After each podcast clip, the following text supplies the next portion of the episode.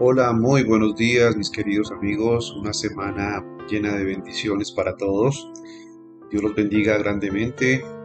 Bienvenidos a este devocional Palabra y Oración de Iglesia Salvación.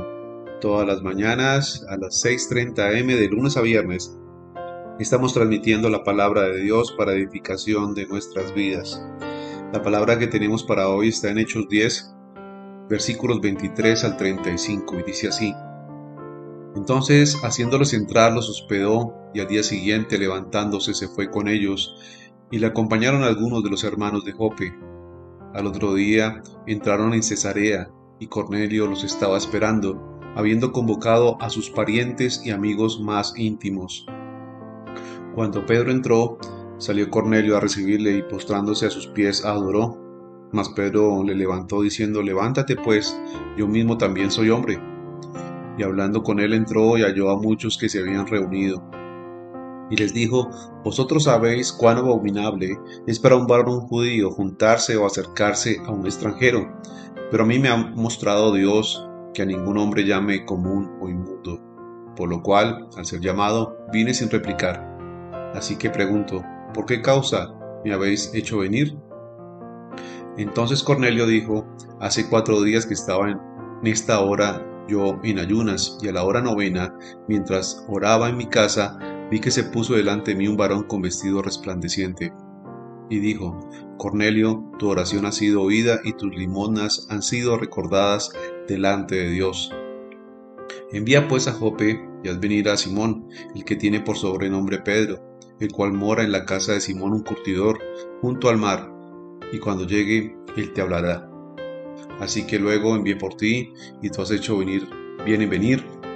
Ahora pues todos nosotros estamos aquí en la presencia de Dios para oír todo lo que Dios te ha mandado.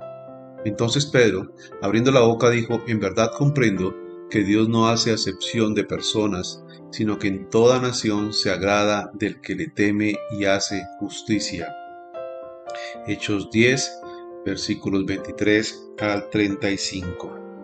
Vemos entonces aquí cómo Pedro, recibiendo instrucciones de nuestro Dios, se dirige a Jope, a la casa de Pedro, de Cornelio, perdón, a explicarle un poco más la visión que tuvo este hombre. Y fue allí entonces donde Pedro pudo exponer en un breve y poderoso sermón una declaración concisa del Evangelio, la perfecta vida de Jesús como siervo, su muerte en la cruz, su resurrección, de la que Pedro fue testigo, el cumplimiento de las escrituras en Jesús y la necesidad de una fe personal en Él, guiado por el Espíritu y centrados en Cristo, veremos el camino, la verdad y la vida. A esto fue Pedro, a casa de Cornelio. Y vemos aquí cómo cuando llegó Pedro, Cornelio le adoró, y este acto de adoración pudo haber causado arrogancia en Pedro, pero no fue así. Después de todo, un centurión romano se inclinó ante él. No obstante, entonces Pedro lo condujo a Cornelio a Cristo. Cuando nos elogian o nos honran, debemos recordar que somos simples mortales y que debemos aprovechar cada oportunidad para glorificar a Dios. Es posible que la más grande barrera del primer siglo para esparcir el Evangelio fuera el conflicto entre judíos y gentiles. La mayoría de los nuevos creyentes eran judíos y para ellos era un escándalo, era un problema. Es solo pensar en asociarse con los gentiles o acercarse a ellos.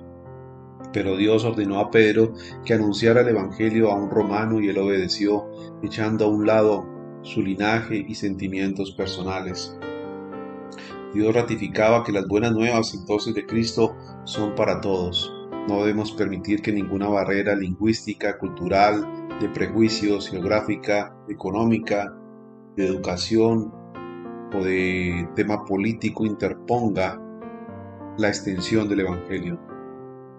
En cada nación, en cada lugar, hay corazones abiertos a Dios, listos para recibir el Evangelio de Dios, pero alguien tiene que anunciarlo.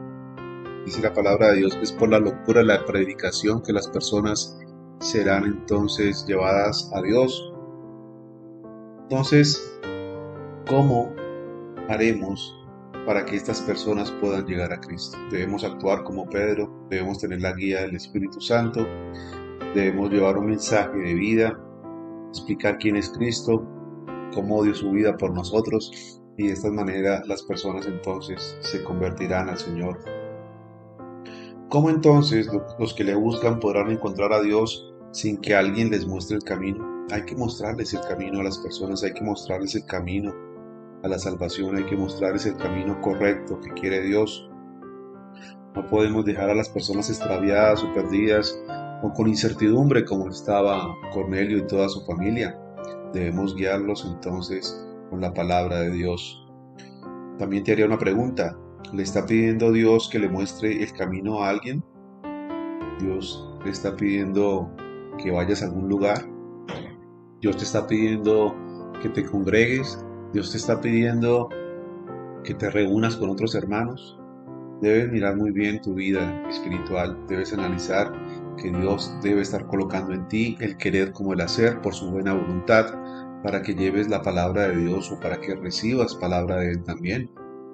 Entonces, debemos actuar diligentemente como Pedro, pero también debemos tener un corazón abierto como el de Cornelio para recibir la palabra de Dios en su casa y en su familia y también con sus amigos más íntimos. Amén. Padre, yo te doy gracias por esta mañana, Señor bendito.